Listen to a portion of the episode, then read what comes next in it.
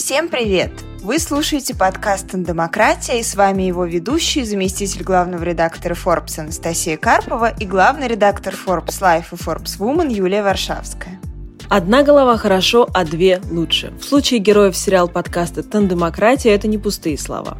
Почему именно в тандеме рождаются и реализуются самые смелые идеи? Как формируются и развиваются отношения в паре друзей, родственников, супругов, которые строят вместе бизнес или создают творческий проект? Как найти своего человека, чтобы составить идеальный тандем? Ответить на эти и другие вопросы нам помогут известные тандемы предпринимателей, представителей киноиндустрии и стартаперов. Попробуем разобраться, как они живут и работают вместе. И сегодня у нас в гостях основатели сети семейных клубов «Рибамбель» Айгуль Мусаханова и Юлия Федоришина. Привет! Привет! Здравствуйте! Привет, дорогие друзья! Я так рада, у нас первый выпуск, и, наверное, в первом выпуске нужно объяснить, почему тандемократия и что это такое. Мы с заместителем главного редактора Forbes Анастасией Карповой составляем удивительно продуктивный тандем. У нас с ней вместе рождаются идеи, и мы их можем очень эффективно реализовывать. И есть вообще теория о тандемах, теория тандемократии, которая говорит нам, что самые эффективные проекты рождают тандемы, а тандемы рождают проекты. И мы хотели поговорить с вами о том, как развивались ваши бизнес и личные отношения за эти годы. Вы же уже очень много лет этим занимаетесь вместе. И понять, как вот эти тандемы, которые способны породить целый бизнес, работают на самом деле, в реальной жизни. Ну, отлично, давай, жги. Юля, Айгуль, вы в 2014 году уже давали интервью Forbes Woman, где рассказывали о том, как появился ваш бизнес. И в этом интервью, Юля, вы говорите о том, что после того, как вы вернулись из школы INSEAD, вы поняли, что нужно запускать бизнес. И бизнес этот обязательно нужно запускать с партнером. Расскажите, пожалуйста, как вообще появилась у вас идея создания своего бизнеса и почему именно школа INSEAD помогла вам понять, что вам нужен партнер? Очень хороший вопрос. Честно говоря, школа INSEAD не помогла мне в осознании, что мне нужен партнер. Это была больше, наверное, внутренняя интуиция. И даже более того, сегодня мы как раз с Айгуль обсуждали, что за эти 8 лет мы, конечно, прошли очень много стадий нашего партнерства. И поделиться даже откровенными и там, не очень, может быть, приятными на тот момент ситуациями, которые у нас возникали, в которых в 2014 году, конечно, еще особо не было, или мы не готовы были о них рассказать. Мы начали свой бизнес в 2012 году, поэтому это все было эмоционально, у нас было очень много драйва, потому что это наш новый бизнес, для нас обеих это был первый наш бизнес-проект. И, конечно, и рынок тогда, в общем, до кризиса 2014 года был неплохой. И на вот этом вот росте все это было гораздо проще и обходилось, в общем-то, без всех тех знаний, которые мы за эти 8 лет получили о том, как строить бизнес в тандеме в том числе. Но вы ведь сначала нашли друг друга, а потом уже придумали бизнес-идею. Расскажите, как вы познакомились? Ну, мы были знакомы, мы обе работали в Прайсе, и мы уже были знакомы по некоторым проектам, но подругами мы не были, и это просто так совпало, что у Юли была потребность создать бизнес, мне тоже очень хотелось создать его, мы делились со всеми знакомыми, что очень хочется что-то создать. Вот как-то нас, можно сказать, нас знакомые, опять же, из Прайса, да, они свели, сказали, слушайте, вот она что-то хочет, ты что-то хочешь, может, вам как-то поговорить? Вот, мы поговорили и поняли, что в одном направлении смотрим, и главное, мы... Ну, многие не были готовы уйти с каких-то стабильных работ и вообще в неизвестность, да, потому что начинать новый бизнес — это все-таки про неизвестность и про какую-то, наверное, смелость, как это слабоумие, отвага. Вот этого у нас было много. Вот так мы, в общем-то, и начали работать вместе, все просчитывать и нащупывать ту бизнес-модель, которая бы нас драйвила, и главное, чтобы она была прибыльная. А у вас же было несколько разных идей. Не сразу же родилась идея сети детских клубов. Анастасия, как это не смешно звучит, но вот у меня после бизнес-школы INSEAD основная была идея открыть свой бизнес. И просто бизнес, какой да? Бизнес? Это было вообще второстепенно. И я понимала, даже когда я пошла увольняться из PricewaterhouseCoopers и пришла к своему партнеру, где я была, все еще числилась, я ушла в unpaid leave на год, когда я уехала в INSEAD, и я ему сказала... Я хочу уволиться, потому что я хочу вот чувствовать, что я больше не принадлежу какой-то системе. И он сказал, а что ты будешь делать? Я ему ответила, что, Сергей, вы знаете, я прекрасно понимаю, что все, что я сейчас скажу, для вас будет звучать очень глупо, я это знаю, но я вам скажу как есть. Я хочу открыть свой бизнес, но какой, я не знаю, но я точно хочу уволиться. И это, если бы мне кто-то тогда рассказал, что вот решение принималось так, ну, я бы ничего хорошего об этом человеке не подумала, честно. Особенно после бизнес-школы. Мне казалось, что это сумасшествие, с одной стороны. Но с другой стороны, чему меня научила бизнес-школа? Это тому, что, чтобы открыть свой бизнес, не нужно иметь какую-то гениальную идею или с этой идеей родиться, или просто мечтать о ней 20 лет и, наконец-то, ее открыть. Чтобы открыть успешный бизнес, тебе, во-первых, нужно решиться на него, а во-вторых, ты можешь просто ходить и смотреть в своей ежедневной жизни, чего тебе не хватает, где есть боль. И если твой бизнес адресует вылечить эту боль, и она у многих людей, вот и тебе и успех. То есть сама идея, она не так важна. Главное, что следует за идеей, как ты ее будешь осуществлять, что ты будешь делать. И вот эта работа каждый день, шаг за шагом, она монотонная, она иногда очень демотивирующая, иногда ты не знаешь, что произойдет завтра. И вот на всех этих этапах, если ты не сломился, у тебя получается бизнес, а не на том этапе, что у тебя была идея с детства или не было ее. И это самое главное, что, честно говоря, я усвоила в бизнес-школе, и почему я с такой уверенностью пошла увольняться с единственной идеей: я открываю свой бизнес. Расскажите, кто все-таки был инициатором именно сети ресторанов, именно детских ресторанов? То есть как у вас совместно родилась именно эта идея? Юль, знаешь, здесь ключевое слово – это совместно, потому что были разные наброски, чем мы хотим заниматься, какие боли мы хотим закрыть. У каждой в голове рождалась идея, и в процессе обсуждения эта идея, она дальше и дальше обогащалась какими-то новыми приставками, прикрутками. Изначально это не был такой ресторан, он не был такой большой, это вообще было все по-другому. Но когда мы перекладывали все в цифры, слава богу, считать нас научили хорошо в Прайсе. Вот. И мы понимали, что у нас есть только один шанс, мы открывали все на свои сбережения, и мы понимали, что это должно быть прибыльно, а не просто прикольно. И поэтому пока мы перекладывали все идеи в Excel, это было вот очень банально вот так. Любая идея перекладывалась в Excel, обсчитывалась гипотеза, работает, не работает, просто с точки зрения цифр. У нас ушло где-то месяца 4 на то, чтобы ежедневно считать все гипотезы.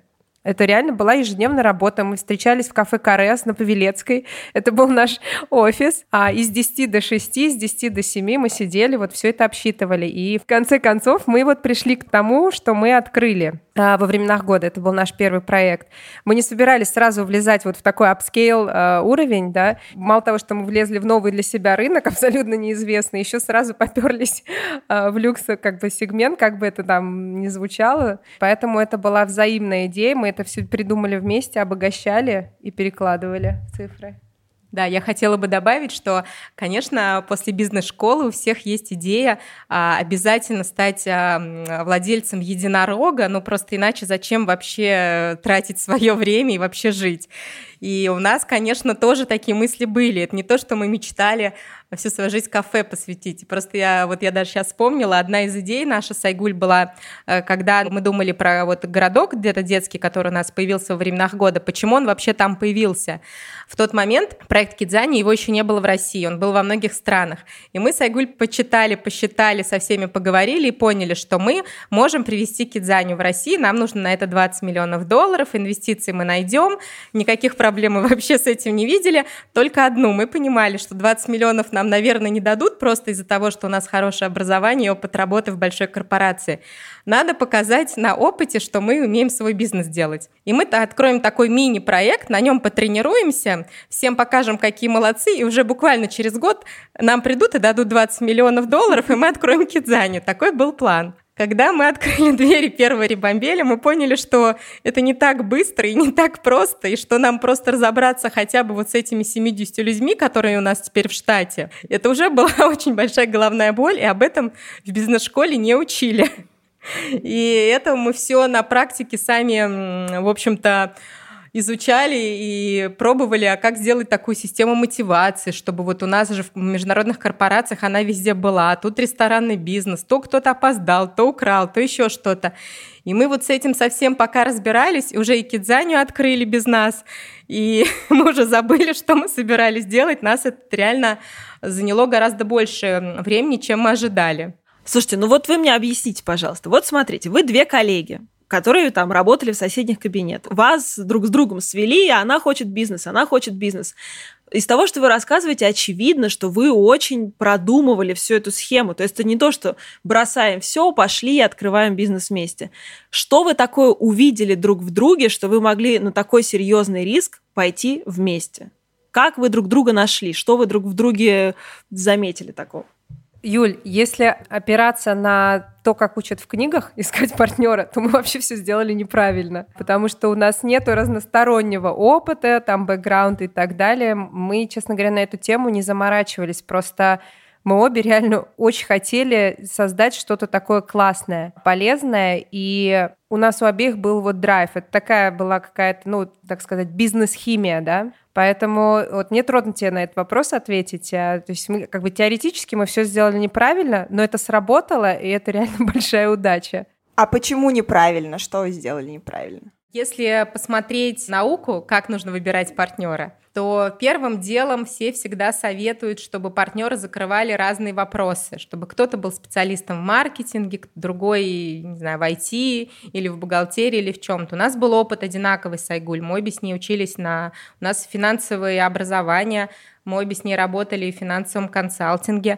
То есть с этой точки зрения у нас были абсолютно одинаковые бэкграунд. И у нас у обеих совершенно не было никакого опыта ни с ресторана, ни с детской темой, ну, вообще ни с чем. Мы всегда работали в больших корпорациях. И с этой точки зрения мы друг друга вроде как не усиливали, но, с другой стороны, за эти 8 лет и пройдя через там, все наши сложности и конфликты и все, мы теперь понимаем, что, ну, мы, по крайней мере, для себя сделали такой вывод, что на самом деле подпитка энергетическая друг друга, эмоциональная, и она гораздо важнее, чем вот эти знания, потому что знания за 8 лет мы приобрели, какие нам надо. Слава богу, учиться нас научили, и сейчас знания, они очень доступны, их можно легко получить. А вот это умение друг с другом работать, желание друг другу помочь и базовое доверие, которое у нас всегда было друг к другу, потому что мы с самого начала поняли, что ценности, вот глубокие ценности, которые, я не знаю, там с рождения или с воспитания, или откуда они берутся, но они у нас одинаковые. Как бы мы серьезно и эмоционально не ругались, что нас всегда спасало, это то, что мы понимали, что мы друг другу можем доверять, что ни одна из нас не будет обманывать или подлости какие-то устраивать. И всегда эти наши несогласия, они были между нами. И это очень важно. И это именно то, что давало нам всегда возможность вернуться на шаг назад и начать сначала, и подниматься дальше. Вы говорите, что у вас многие компетенции, они были дублирующие фактически. Когда вы начали бизнес, открыли первый ресторан, как вы все-таки между собой поделили, как вы будете закрывать разные там, сферы, части вашего бизнеса? Есть ряд вопросов, которые надо решать. Мы разделялись, знаешь, как по принципу, вот есть 10 вопросов, их надо решить. Окей, я беру эти 5, ты берешь эти 5. Я понятия не имею, как их решать, я разберусь. Ну и это вот так. То есть у нас не было такого, что я, например, понимаю четко, как идти договариваться об аренде, например, а Юля знает, как построить новый ресторан. Мы все это учились, и мы как бы друг другу давали шанс на ошибки и как бы не ругали друг друга, да, за это, подбадривали всячески. Мы все время искали экспертизу внешнюю. Иногда было это зря, мы сами тоже, оказывается, неплохо соображали. Вот, ну, как-то так. Иногда у нас были ситуации, когда мы, пообщавшись с очередными коучами или сходив на какой-нибудь тренинг, понимали, что все, мы вообще неэффективны, нужно делиться. И мы, это у нас было несколько таких заходов за 8 лет, и мы делились. И через некоторое время мы приходили к тем или иным проблемам, но оказывались, честно говоря, в тупике. И мы для себя поняли, что для нас вот наша правильная модель – это не делиться. То есть мы делимся операционными задачами, но мы не делимся тактически. У нас нет такого, что ты вот будешь следующие 8 лет за это отвечать, а я за это. Потому что когда мы вместе, у нас вот этот энергетический обмен, он нам дает силы. Он нам дает силы и веру в то, что мы обязательно найдем эту экспертизу, если у нас нет, или мы найдем решение, или мы справимся с этой сложной ситуацией. И это важнее часто оказывается, чем сама экспертиза. Поэтому для себя мы поняли, что для нас работает лучше делать все в тандеме, разделять только вот, ну, такие вот операционные задачи, как Айгуль сказала, вот эти 5 вещей делаешь ты, эти 5 я, потом встречаемся и обсуждаем. А что вы делаете, когда вы категорически друг с другом не согласны? Классный вопрос. Ну смотри, мы прошли через такие, как сказать, конструктивные конфликты, да, которые нас улучшали, и не очень, когда это был такой девчачий трэш. Вот. Но конструктивные конфликты – это, ну, один из самых последних примеров, это когда случился весь этот кризис, да, мы все решали, как выплачивать там прибыль прошлого периода, как ее сейчас распределить грамотно, куда инвестировать, куда не инвестировать и так далее. И да, мы друг с другом не соглашались, но мы, тем не менее, через этот конфликт приходили к какому-то решению, и на тот момент оно было правильным. Но мы также за эти 8 лет прошли через много разных как бы личных вещей, да, все-таки, ну, мы же люди, бизнес — это классно, бизнес-партнерство, но у нас есть еще какие-то личные там обстоятельства. У меня был очень долгий бракоразводный процесс, и он сильно на мне отражался. Юля рожала детей, это на ней тоже отражалось.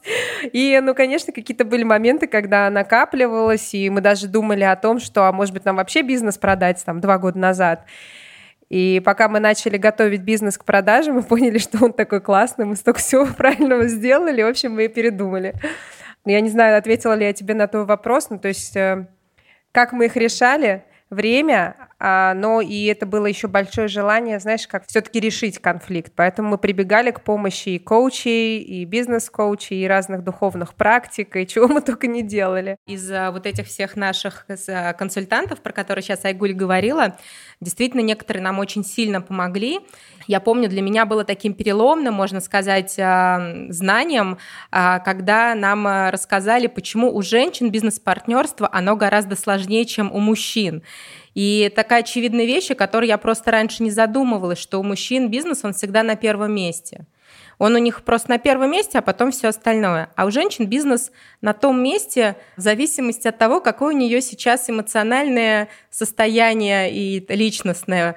Потому что у женщины всегда перед бизнесом будет ее личная жизнь, всегда будут дети перед бизнесом. И поэтому бизнес, он где-то там на 2-м, 3-м, 4-м месте в зависимости от этого, от других обстоятельств. И, конечно, когда у нас вот эти траектории не совпадали, ну, например, Айгуль была готова 100% своего времени бросить на бизнес и сейчас начать активно его развивать и вложить все инвестиции, а я беременна 3-м ребенком, естественно, вы понимаете, да, что в такие моменты мы друг друга, мягко говоря, не очень понимали.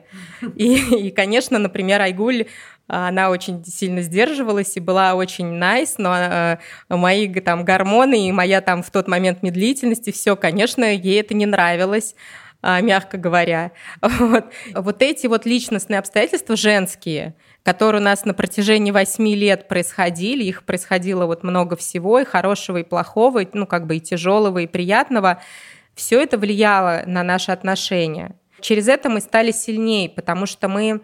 Это как, знаете, вот когда просто девушка встречается с молодым человеком, он ей там цветы не подарил, она сказала, ну все, я с тобой рассталась и разошлись.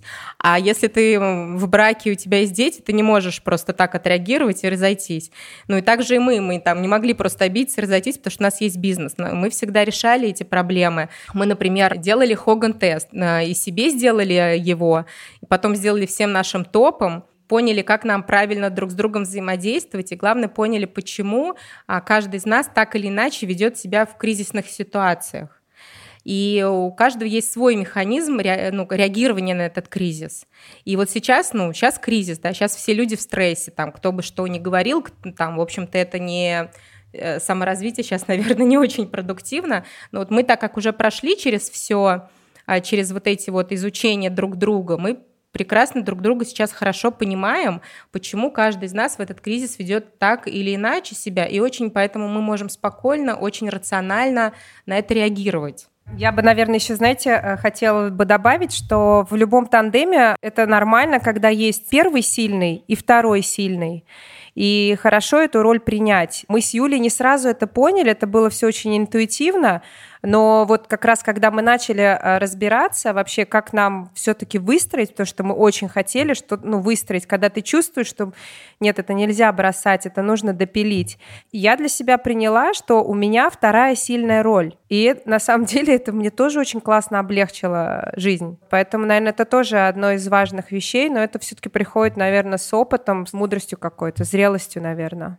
Ну, на самом деле, меня потрясло то, что сказала Айгуль по поводу второй главной роли, потому что это был вопрос, который я хотела очень аккуратно как-то задать, но искала в себе силы и способы, как это сделать, потому что одна из основ тандемократии – это как раз то, что один человек, условно говоря, такой внешний лидер, а другой человек, мне это объясняли, например, журналистов, шеф-редактор, то есть человек, который держит такую операционную всю систему на себе. Вот как у вас это распределяется? Чуть-чуть подробнее, если можно, рассказать. Я, я очень люблю закопаться иногда в чем-нибудь, в какой-нибудь детали и пилить. А у Юли, у нее классно получается выстраивать взгляд подальше, да. Чаще всего Юля мне говорит: так, стоп, ты сейчас туда пилишь, чтобы что? Это ее любимый вообще вопрос. И когда я могу ей объяснить, я пилю дальше. Когда я не могу объяснить, я говорю: а черт его знает, просто по привычке. Вот. Поэтому я наши роли вижу так, что у Юли, у нее больше такой взгляд вперед и зачем, но у меня такой характер просто, что я могу вот здесь сейчас допилить и как-то людей убедить в том, что надо сейчас это сделать. Знаете, как у нас любимый анекдот, о котором мы все время смеемся, когда зайцы к сове приходят и говорят: сова, сова, нас волки все время обижают, что делать? А сова говорит: а вы станьте волками. Они говорят: ага, хорошо, и убежали. Прибегают на следующий день, говорят: сова, а как? Она говорит: я не знаю, я за стратегию отвечаю, а вы операционкой сами занимаетесь. Так я очень часто, Айгуль, говорю: слушай, ты вот сейчас это все делаешь, столько возни всякой начала, это нам точно делать не надо. Что делать, я не знаю, но это нам делать не надо. И так как мы уже поняли, мы уже знаем сильные стороны друг друга, в общем, удается согласиться иногда, даже когда нет четкого видения, все-таки остановиться и подумать. Потому что очень обидно просто тратить время ради того, чтобы его потратить. Это как раз то, от чего мы ушли из большого бизнеса, когда мы работали в корпорации. Когда ты постоянно занят, а результат работы твой не очевиден. Вы знаете, особенно это у девушек все ярко проявляется, когда мы все рождаем первого ребенка, у нас сразу ценность времени нашего, она совершенно меняется. Особенно обидно делать что-то в своем бизнесе, если ты не понимаешь, ради чего ты тратишь все это время. И вот я больше Айгуль останавливаю, но при этом очень здорово. Иногда она куда-то бежит, и никто не понимает, куда мы бежим, но бежим вместе все. И иногда мы прибегаем в интересное место.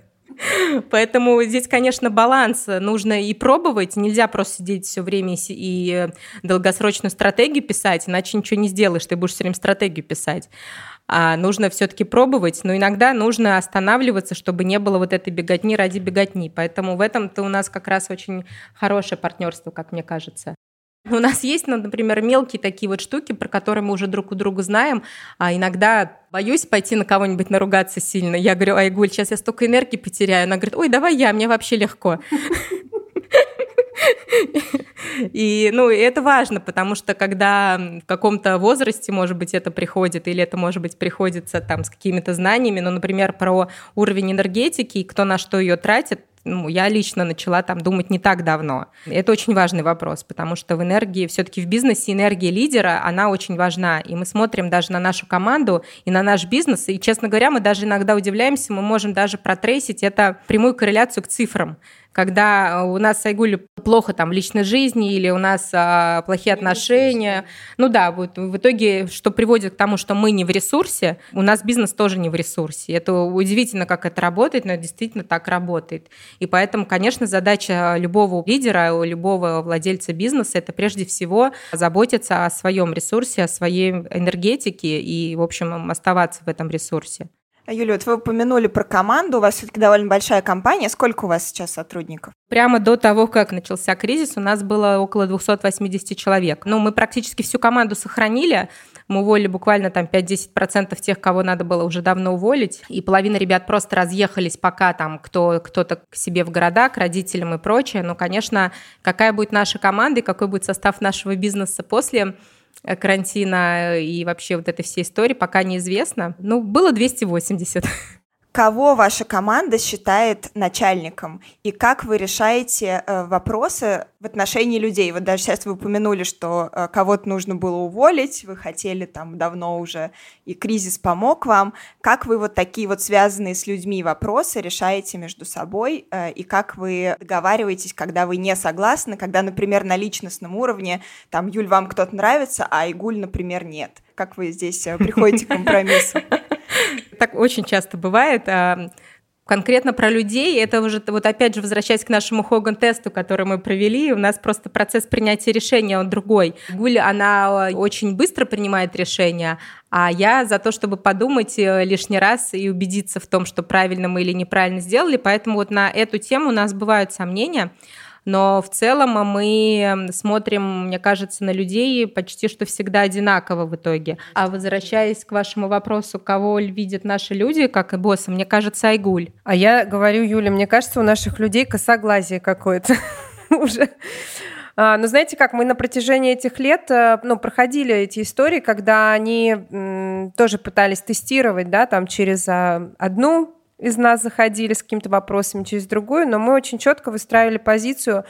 Если ко мне вопрос, я поговорю с Юлей, если к Юле вопрос, Юля говорит, она с Айгуль поговорит. Поэтому со временем они привыкли к тому, что, в общем-то, бесполезно к одной из нас обращаться, мы будем все равно принимать решения вместе. И, как Юля сказала, у меня действительно, я принимаю решения быстро, мне хочется уже принять решение и дальше, но... Я ошибаюсь, да, и часто это бывает. Так как у нас есть базовое доверие, да, и вот это распределение ролей, поэтому если Юля говорит, нет, подожди, ты сейчас не права, потому что даже если я в моменте не согласна, но я принимаю. Я говорю, окей, подождем. Юля вначале сказала, да, про вот какие-то базовые ценности, а потом уже идут какие-то профессиональные навыки. Вот для нас очень важно в наших людях, в том числе, когда мы принимаем решение, мы двигаемся дальше с человеком или нет. Чаще всего мы принимаем решения, основываясь на их личных качествах, не на профессиональных. Мне дико приятно, что, так как мы тоже тестируем тандемократию сейчас, что Настя все время задает вопросы, про которые я думаю, блин, как здорово было бы задать этот вопрос, и хоп, она его задает. Мне это очень нравится. У вас есть какая-то история про то, что кто-то из вас добрый полицейский, а кто-то злой? Да, правильно? Добрый и злой. Расскажите, кто и кто. Who is who? Как ты думаешь? Вот когда я первый раз вас увидела несколько лет назад, я думала, что Айгуль злой полицейский, а Юля добрый. А вот, честно говоря, я потом уже даже не знаю. Может быть, у вас внешность обманчива. Да? Подождите, ваши сотрудники, если им что-то нужно, чтобы вы отпустили их вечером погулять допоздна, они идут тогда к Юле, получается. Как вы с этим работаете? Раньше пытались, но сейчас уже так не делают, потому что мы просто общую позицию занимаем. Но если нужно прийти с плохими новостями, то лучше к Юле. Да, с плохими новостями ко мне обычно приходят, потому что я менее эмоциональна, и это как раз в плохие времена сотрудникам легче мне рассказать про то, что времена плохие, потому что я, во-первых, спокойно могу их выслушать, обсудить, понять, что происходит, а потом мы уже с Айгуля спокойно можем принять решение, виноват этот человек или обстоятельства или прочее. Айгуль может просто эмоционально отреагировать, в итоге решение мы примем то же самое, но у нее просто эмоционально будет очень первая реакция. Некоторые побаиваются и на всякий случай закидывают через меня удочки, причем я очень четко это знаю, что они мне звонят специально, чтобы я поговорила с Айгуль. Они так не говорят, но они хотят, чтобы мы спокойно все обсудили и уже пришли к ним вот спокойно, вот без эмоций, с каким-то ответом, потому что ну, то, что плохо, они уже поняли, а вот какая будет реакция, еще не знают. Давайте немножко поговорим про кризис. Вы уже затронули эту тему в начале и сказали, что у вас сейчас вот с наступлением этого далеко не первого в вашем бизнесе кризиса все-таки были очень жесткие разногласия и что была какая-то конфликтная ситуация. Вот можете рассказать о ней поподробнее? Вы знаете, я бы не сказала, что у нас была жесткая конфликтная ситуация. Это было больше про несогласие по гипотезам. Это было в середине марта, но то, что будет все уже плохо, мы поняли в конце февраля. Мы все-таки как детский бизнес самые первые пострадали. Но не об этом сейчас. Вот в середине марта мы должны были принять решение, как мы будем жить апрель-май. Ну, у нас было очень много неизвестных, и мы буквально просто на пальцах нащупывали, что будет правильным. То, что я считала правильным, и то, что Юля считала правильным, это не было диаметрально противоположная история. Это было просто не совсем в одной точке это сходилось. И это был такой очень здоровый конфликт, который нас приводил в одну точку.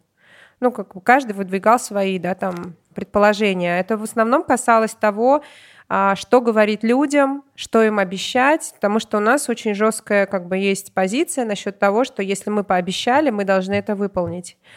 И поэтому, прежде чем что-то озвучить и пообещать, мы очень много спорили на эту тему.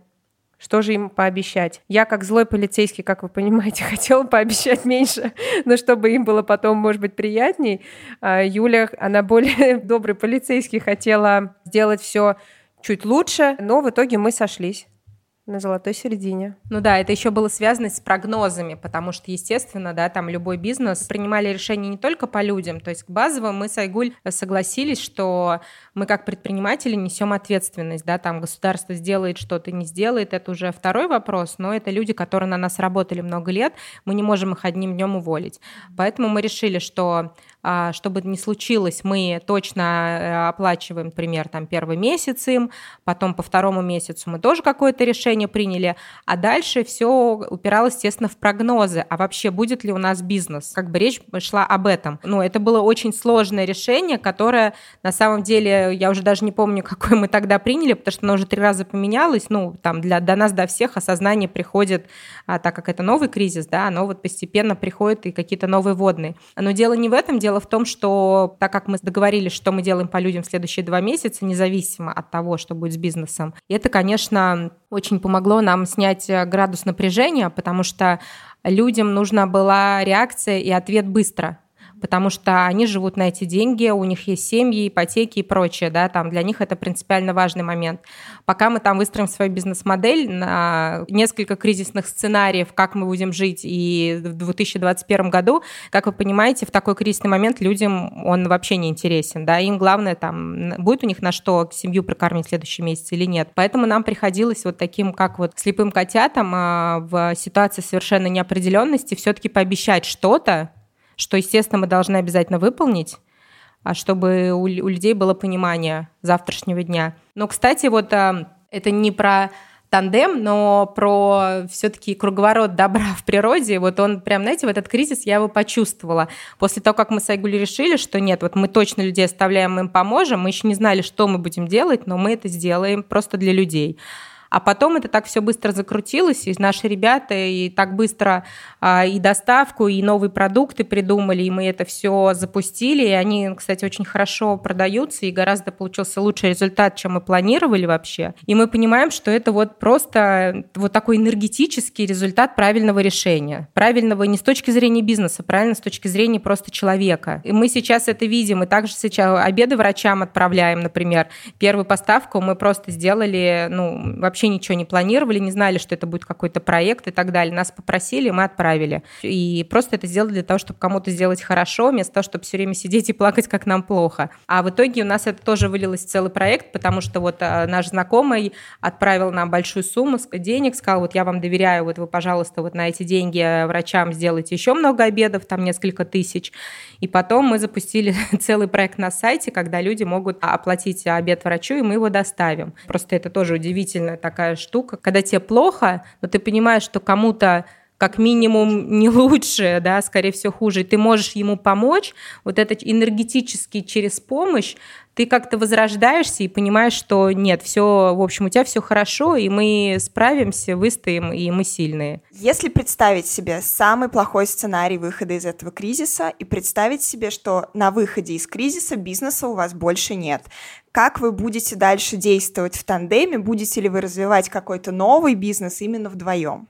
Вы знаете, мы, когда просчитывали стресс-сценарий, мы разные истории закладывали. На то он и стресс-сценарий, да, и в том числе, что этого бизнеса в том виде, как он у нас всегда был, что его уже может и не быть. И про новую бизнес-модель мы начали думать еще в ноябре, в декабре, но она была больше связана, знаете, с поведенческим настроением поколения Z. Как оказалось, то, что им нужно все компактно и все next door, это совпадает с тем, что, как нам кажется, куда двигается вообще, ну, вся история про потребление, да, что оно должно быть разумное, что это должен быть такой ритейлтеймент, и мы под это все, у нас сейчас в кризис у нас есть команда, которая работает на развитие. Мы просчитываем все эти гипотезы, так же, как мы в 2012 году начинали свой бизнес. Мы параллельно пытаемся удержать то, что есть, но мы, тем не менее, делаем и на будущее какие-то расчеты. И у нас сейчас, так как есть вот этот бизнес, доставка и так далее, у нас есть возможность тестировать продуктовые гипотезы. То есть нам под это не надо стартап-команду нанимать и так далее. Да? У нас тоже некоторые люди,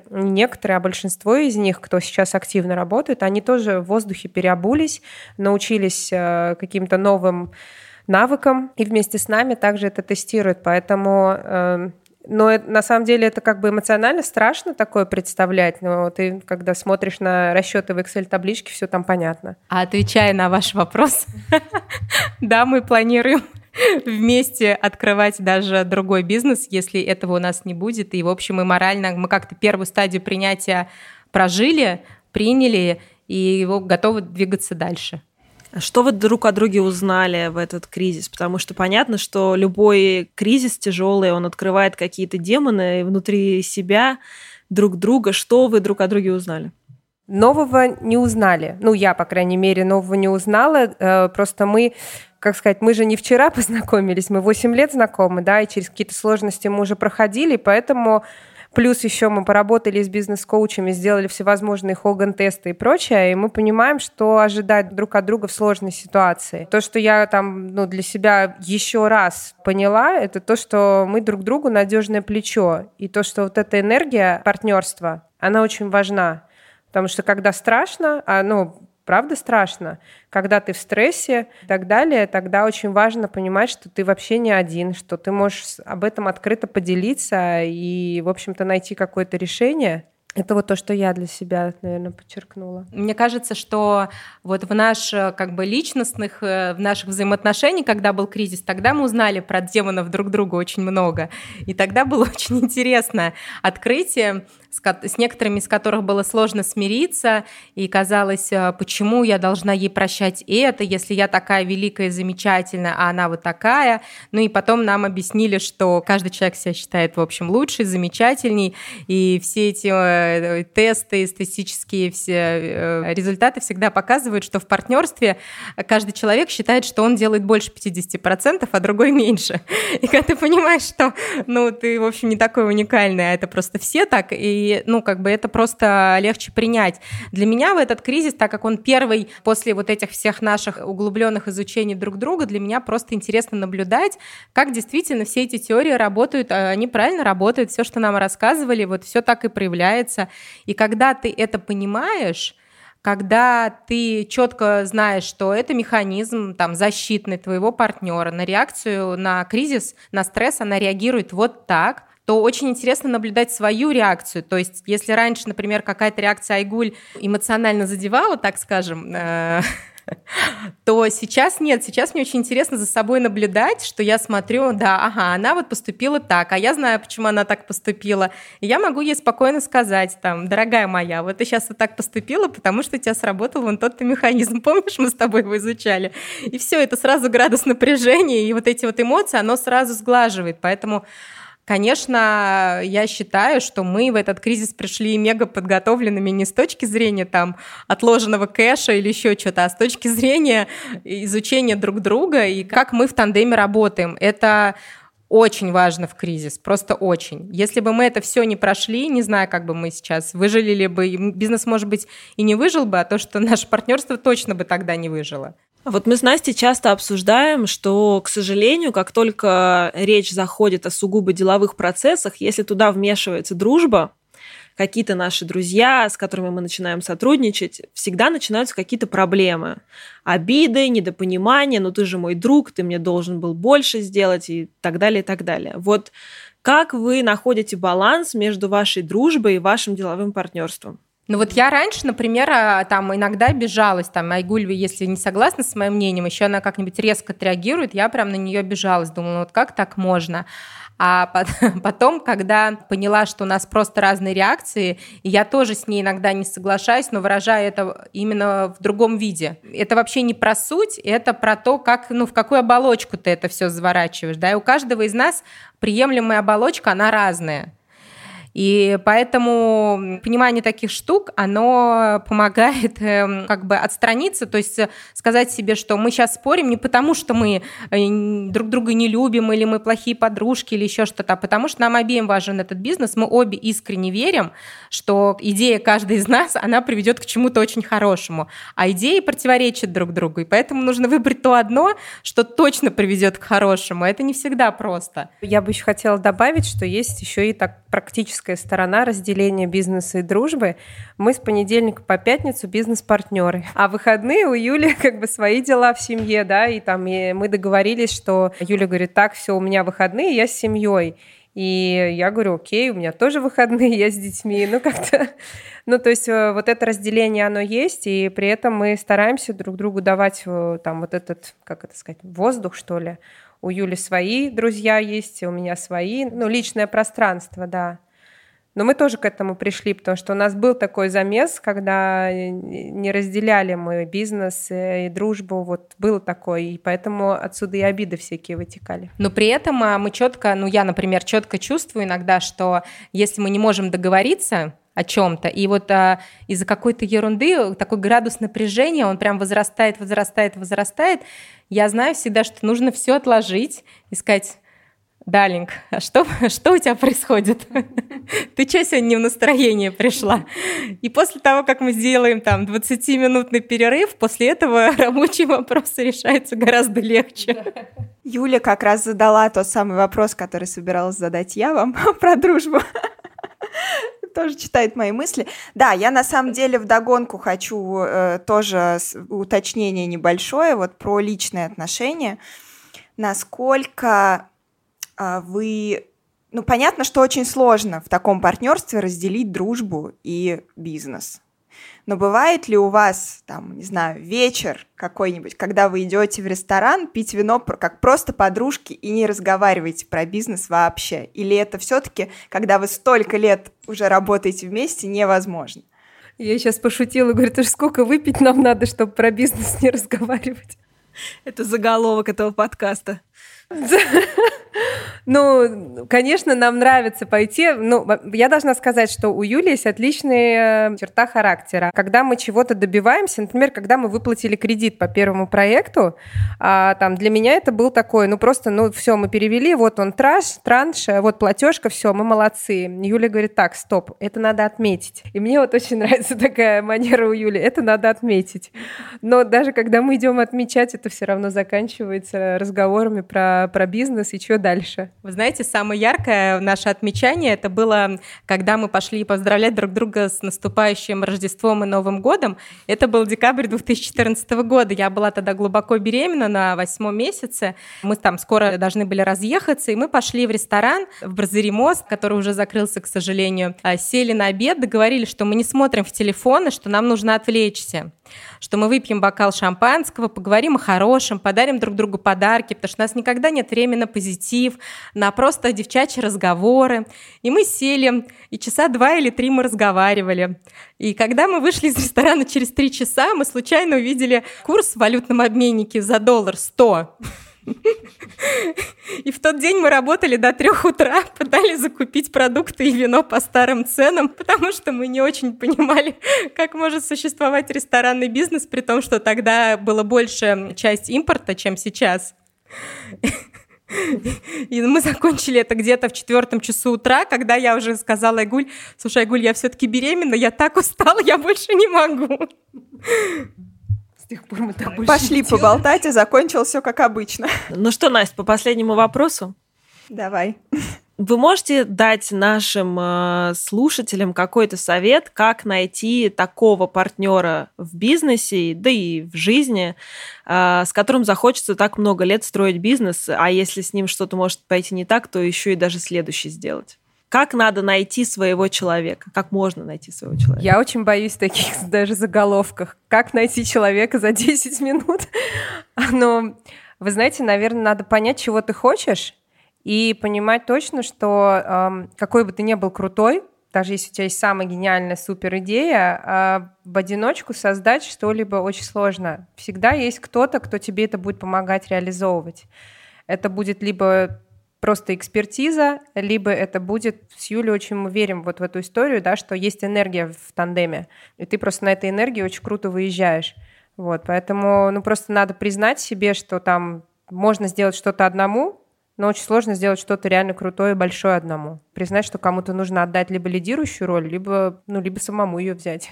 Мне хочется добавить, что очень здорово перед партнерством узнать самого себя. Узнать самого себя и принять для себя честно свои слабые стороны. И тогда ты будешь очень четко понимать, зачем тебе нужен партнер. У нас не было этого осознания в начале, но теперь я четко понимаю, почему у нас хорошо получилось. Я вижу, что мои какие-то слабые стороны, Айгуля, она их прекрасно закрывает, и я могу надеяться на нее в этих вопросах. Это то, что нам помогает.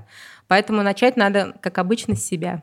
И мой последний вопрос. Если бы вы сегодня начинали этот бизнес заново, снова вдвоем, что бы вы сделали по-другому? Я бы сразу прошла все эти тесты, которые мы прошли спустя 5, 6, 7 лет, нескончаемые, но многочисленные ругани.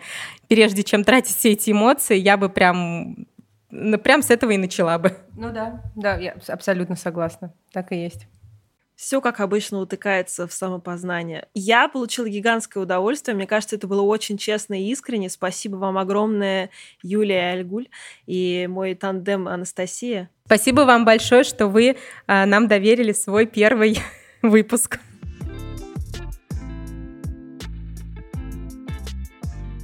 Друзья, вы слушали подкаст Forbes «Тандемократия». С вами были Юлия Варшавская, Анастасия Карпова. И в гостях у нас были Юлия и Айгуль, сооснователи сети детских центров «Рибамбель». Спасибо вам большое.